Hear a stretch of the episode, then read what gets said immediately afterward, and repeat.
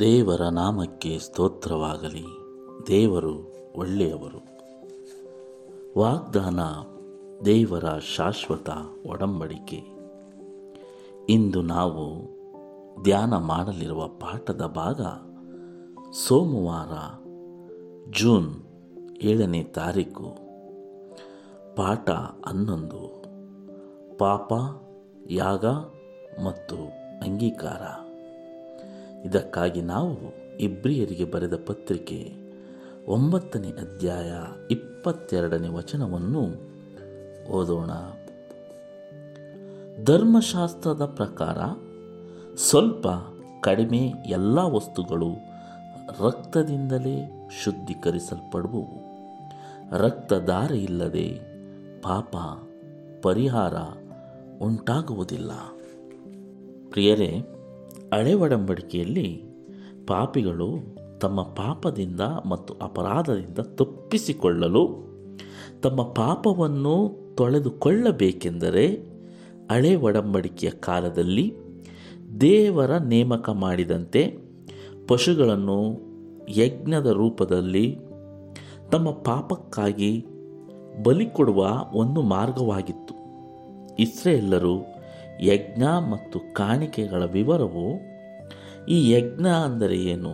ಯಾವ ಯಾವ ರೀತಿಯಾದ ಬಲಿಗಳನ್ನು ಕೊಡುತ್ತಾರೆ?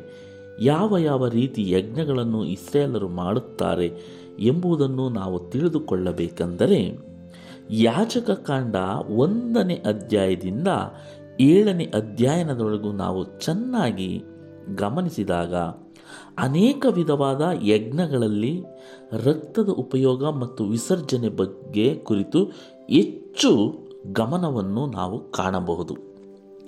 ಇಸ್ರೇಲರ ಯಜ್ಞಗಳಲ್ಲಿ ರಕ್ತದ ಪಾತ್ರವು ಒಂದು ಬಹು ಐಕ್ಯತೆಗೊಳಿಸುವ ಲಕ್ಷಣವಾಗಿತ್ತು. ಅಂದರೆ ಇಸ್ರೇಲರು ಮಾಡುತ್ತಿದ್ದ ಆ ಒಂದು ಬಲಿ ಯಜ್ಞಗಳಲ್ಲಿ ರಕ್ತ ಒಂದು ಮುಖ್ಯವಾದ ಪಾತ್ರವನ್ನು ವಹಿಸುವ ಅಂಥದ್ದಾಗಿತ್ತು ಒಬ್ಬ ವ್ಯಕ್ತಿಯು ಪಾಪ ಮಾಡಿ ಮತ್ತೆ ಒಡಂಬಡಿಕೆಯ ಸಂಬಂಧವನ್ನು ಮತ್ತು ಆಜ್ಞೆಗಳನ್ನು ಮುರಿದರೆ, ಒಬ್ಬ ವ್ಯಕ್ತಿ ಪಾಪ ಮಾಡಿ ದೇವರ ನಿಯಮಗಳನ್ನು ಮೀರಿ ನಡೆದರೆ, ಅವನ ಬದಲಿಗೆ, ಅವನ ಪಾಪದ ಬದಲಿಗೆ ಪಶುವನ್ನು ಯಜ್ಞ ಮಾಡುವುದರಿಂದ ಅವರ ಮತ್ತು ಮನುಷ್ಯರ ಸಂಗಡ ಪೂರ್ವ ಸ್ಥಿತಿಗೆ ತರಬಹುದಾಗಿತ್ತು. ಒಬ್ಬ ಮನುಷ್ಯ ಆ ಧರ್ಮಶಾಸ್ತ್ರವನ್ನು ಮೀರಿ ನಡೆದಾಗ ಪಾಪ ಮಾಡಿದರೆ ಆ ಪ್ರಾಯಶ್ಚಿತಕ್ಕಾಗಿ ಅವನು ಆ ಒಂದು ಯಜ್ಞವನ್ನು ಮಾಡಿದರೆ ಮಾತ್ರ ಅವನ ಮನಸ್ಸು ಒಂದು ಸಮಾಧಾನಕರವಾಗಿ ಮಾರ್ಪಡುತ್ತಿತ್ತು. ಇಲ್ಲದಿದ್ದರೆ ಅವನು ಅಸಮಾಧಾನದಿಂದಲೇ ಇರುತ್ತಿದ್ದನು ಎಂಬುದಾಗಿ ಈ ಪಾಠ ನಮಗೆ ತಿಳಿಸಿಕೊಡುತ್ತದೆ. ಪಾಪದಿಂದ ಮತ್ತು ಅಪರಾಧದಿಂದ ಶುದ್ಧತೆಯನ್ನು ದೇವರೇ ನೇಮಿಸಿದ ಯಜ್ಞಗಳನ್ನು ಅರ್ಪಿಸುವ ಮಾರ್ಗವಾಗಿತ್ತು. ಪಾಪಿಗಳನ್ನು ಶುದ್ಧಗೊಳಿಸಿ ವ್ಯಕ್ತಿಗಳ ಪಾಪವನ್ನು ಮತ್ತು ಅಪರಾಧವನ್ನು ಪರ್ಣಶಾಲೆಗೆ ರಕ್ತವನ್ನು ಪ್ರೋಕ್ಷಿಸುವುದರಿಂದ ವರ್ಗಾವಣೆ ಮಾಡಲಾಗಿತ್ತು. ಪಶ್ಚಾತ್ತಾಪಪಟ್ಟ ಪಾಪಿಯು ದೇವರ ಸಂಗಡದ ಪೈಕಿ ಒಡಂಬಡಿಕೆಯನ್ನು ರಕ್ಷಿಸುವ ದೇವರ ಸಂಗಡ ಸಂಧಾನ ಮಾಡಿಕೊಳ್ಳಬಹುದಾಗಿತ್ತು. ಹೌದು ಪ್ರಿಯರೇ, ಒಬ್ಬ ವ್ಯಕ್ತಿ ಪಾಪ ಮಾಡಿ ಪಾಪ ಮಾಡಿದ ನಂತರ ತನ್ನ ಅಪರಾಧವನ್ನು ತೊಳೆದುಕೊಳ್ಳುವುದಕ್ಕೆ ಆ ಪರ್ಣಶಾಲೆಯಲ್ಲಿ ರಕ್ತವನ್ನು ಪ್ರೋಕ್ಷಿಸುವುದರಿಂದ ಆ ಪಾಪಕ್ಕೆ ಅವನಿಗೆ ಪ್ರಾಯಶ್ಚಿತ ಸಿಗುತ್ತಿತ್ತು ಎಂದು ಈ ಪಾಠ ತಿಳಿಸಿಕೊಡುತ್ತದೆ. ದೇವರ ಸಂಗಡ ಸಂಧಾನ ಮಾಡಿಕೊಳ್ಳುವುದಕ್ಕೆ ಇರುವಂತಹ ಒಂದು ಮುಖ್ಯವಾದ ದಾರಿ ಈ ಒಂದು ಯಜ್ಞವಾಗಿತ್ತು. ಪಶು ಯಜ್ಞಗಳಲ್ಲಿ ಯಾವ ಪ್ರವಾದನ ಪ್ರಾಮುಖ್ಯತೆಗಳಿವೆ ಎಂಬುದನ್ನು ನಾವು ತಿಳಿದುಕೊಳ್ಳಬೇಕೆಂದರೆ ಈ ಶಾಯನು ಬರೆದ ಗ್ರಂಥ ಐವತ್ಮೂರನೇ ಅಧ್ಯಾಯ ನಾಲ್ಕು ಮತ್ತು ಹನ್ನೆರಡನೇ ವಚನ, ಇಬ್ರಿಯರಿಗೆ ಹತ್ತು ಮತ್ತು ನಾಲ್ಕನೇ ವಚನದಲ್ಲಿ ಇದರ ಬಗ್ಗೆ ವಿವರವನ್ನು ಒದಗಿಸಿದ್ದಾರೆ ಪ್ರಿಯರೇ. ಪಾಪಿಗಳನ್ನು ತಮ್ಮ ಪಾಪದಿಂದ ಮತ್ತು ಅಪರಾಧದಿಂದ ಬಿಡುಗಡೆಯಾಗಲು ಹಳೆ ಒಡಂಬಡಿಕೆಯಲ್ಲಿ ಪಶು ಯಜ್ಞಗಳ ದೇವರ ನೇಮಕವಾಗಿತ್ತು. ಹಳೆ ಒಡಂಬಡಿಕೆಯಲ್ಲಿ ಒಬ್ಬ ಮನುಷ್ಯನು ಪಾಪದಿಂದ, ಅಪರಾಧದಿಂದ ಬಿಡುಗಡೆಯಾಗಬೇಕೆಂದರೆ ಪಶು ಯಜ್ಞದಿಂದ ಮಾತ್ರ ಬಿಡುಗಡೆ ಸಾಧ್ಯ ಎಂಬುದನ್ನು ನೇಮಕ ಮಾಡುವ, ಮಾಡಲಾಗಿತ್ತು. ಪಾಪಿಯ ಸ್ಥಾನವನ್ನು ಅಪರಾಧದಿಂದ ಬಲ, ಬದಲಿಸಿ ಮರಣಕ್ಕೆ ಯೋಗ್ಯನಾಗಿದ್ದಾಗ್ಯೂ ಅದನ್ನು ಕ್ಷಮಿಸಿ ದೇವರ ಮತ್ತು ಮನುಷ್ಯರ ಸಂಗಡ ಒಡಂಬಡಿಕೆಯನ್ನು ಪುನರ್ ಸ್ಥಾಪಿಸುವಂಥದ್ದಾಗಿತ್ತು ಪಶು ಯಜ್ಞಗಳು ಒಂದು ರೀತಿ ಪ್ರಧಾನವಾಗಿತ್ತು. ಯಾವುದೇ ಪ್ರಾಣಿಯು, ಬಲಿಯು, ಮಗುವು ಮಾನವ ಪಾಪ ಮತ್ತು ಅಪರಾಧಕ್ಕೆ ಅಪರಾಧಕ್ಕೆ ಬದಲಿ ಆಗಲು ಸಾಧ್ಯವಿಲ್ಲ. ಪ್ರಿಯರೇ, ಹಳೆಯ ಒಡಂಬಡಿಕೆಯ ಕಾಲದಲ್ಲಿ ಮನುಷ್ಯನ ಪಾಪಗಳನ್ನು ಬದಲಾಯಿಸಲು, ಆ ಪಾಪದಿಂದ ಬಿಡುಗಡೆ ಹೊಂದಲು ಪಶುಗಳನ್ನು ಯಜ್ಞ ಮಾಡುತ್ತಿದ್ದರು. ಅದು ಒಂದು ಪ್ರಧಾನವಾದ ಕಾರ್ಯವಾಗಿತ್ತು.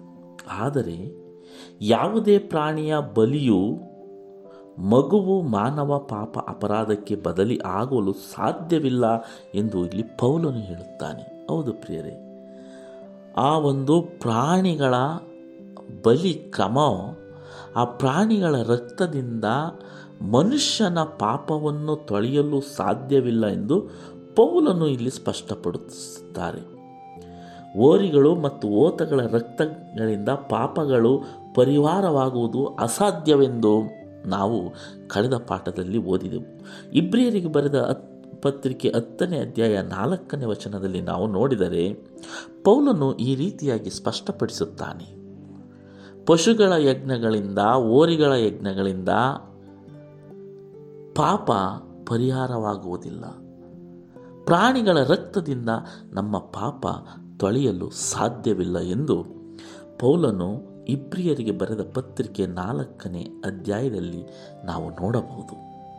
ಪಶುಯಾಗವು ಮುಂಬರುವ ದೈವಿಕ ಮಾನವನು ದೇವರ ಸೇವಕನ ಚಿಹ್ನೆಯಾಗಿತ್ತು. ಹೌದು ಪ್ರಿಯರೇ. ನಾವು ಕಳೆದ ಪಾಠಗಳಲ್ಲಿ ಅನೇಕ ಬಾರಿ ಈ ವಚನಗಳನ್ನು ಓದಿದ್ದೇವೆ. ಕುರಿಗಳನ್ನು, ಪಶುಗಳನ್ನು ಯಜ್ಞ ಮಾಡುವುದರ ಉದ್ದೇಶವೇನೆಂದರೆ, ಮುಂದೆ ಮಾನವನ ಸೇವಕನು ಅಂದರೆ ಪ್ರೀತಿ ಸ್ವರೂಪನಾದ ಯೇಸು ಕ್ರಿಸ್ತನು ನಮ್ಮ ಪಾಪಗಳಿಗಾಗಿ ಇಲ್ಲಿ ಬಂದು ಈ ಪಶುಗಳ ರೀತಿಯಲ್ಲಿ ತನ್ನನ್ನು ತಾನು ಶಿಲುಬೆಯಲ್ಲಿ ಅರ್ಪಿಸಿಕೊಳ್ಳಲಿದ್ದಾನೆ ಎಂಬುದರ ಚಿಹ್ನೆಯೇ ಈ ಪಶುಗಳನ್ನು, ಕುರಿಗಳನ್ನು ಯಜ್ಞ ಮಾಡುವುದಕ್ಕೆ ಒಂದು ಸೂಚನೆಯಾಗಿತ್ತು.